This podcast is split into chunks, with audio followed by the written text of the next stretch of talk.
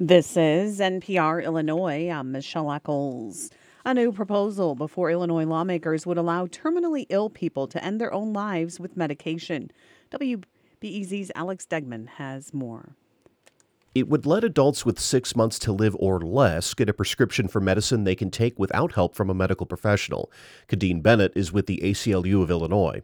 She says doctors would not be forced to prescribe it, but terminally ill people should have this option. I understand that people are opposed to it, but this is a end of life option that nobody is forced to engage in if they don't want to. Either they don't have to take it if they don't want to, they don't have to provide this care if they don't want to. Patients would also need to request the medicine three separate times, once in writing and twice orally over the course of five days.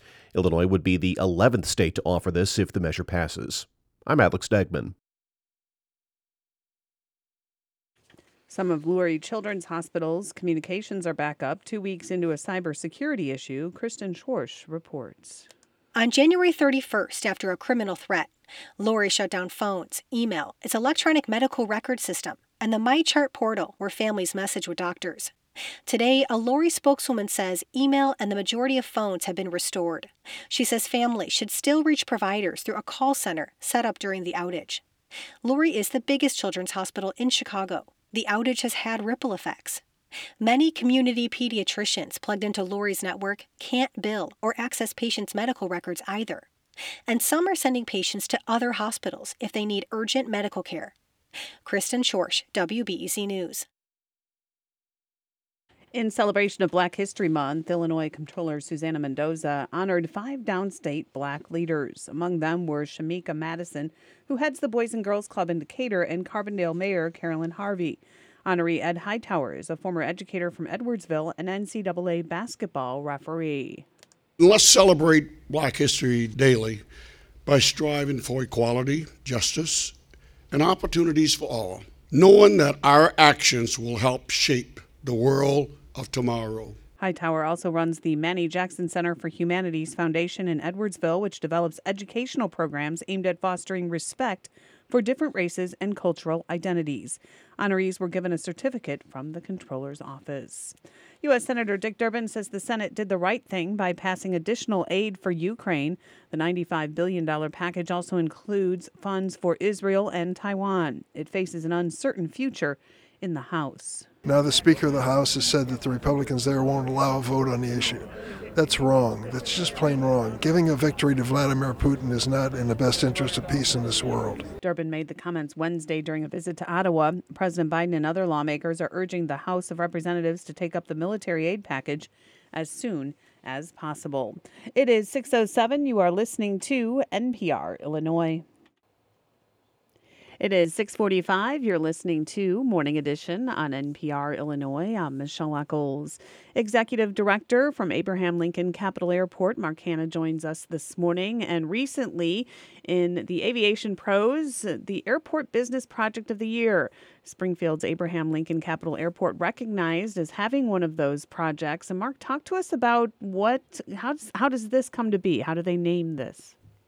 Um, yes, the uh, Airport Business uh, is a, a, trade publication that many it's uh, it's maybe the gold standard. It's a go-to magazine that a lot of aviation professionals, airport executives actually look at, um, and uh, in regard to what's happening in the business, get the pulse on what other airports are doing, and it's particular about the business aspect. As you can see, the our, our project was selected amongst uh, other places such as Kansas City, the new terminal sustainability project was Springfield um, facility rehabilitation, competing against Boston. Boston uh, had a had an award in environmental and technology. Other airports received uh, awards or recognitions in. So what they looked for in our particular project was they see that there are a lot of airports that are leasing property to developers that are developing solar farms and then simply you know having a relationship with a investor owned utility.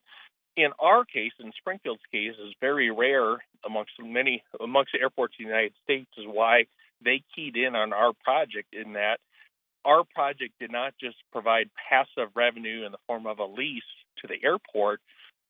We actually own the facility rather than leasing the ground to a developer who owns it and has a relationship with with the power company. We own the facility, we built the facility, we financed the facility, and then we're actually able to use the power to pass on to Standard Aero, a major tenant on the airport, a major uh, employer uh, in Springfield, then we're a- able to pass on an electric rate, a per kilowatt hour rate, less than what they were they were being charged the day before. So from day one, we're able to provide a, uh, key employer, key tenant, a lesser power rate on the airport and uh, into uh, the next two to three decades. And that all comes with cash flows to the airport that are positive.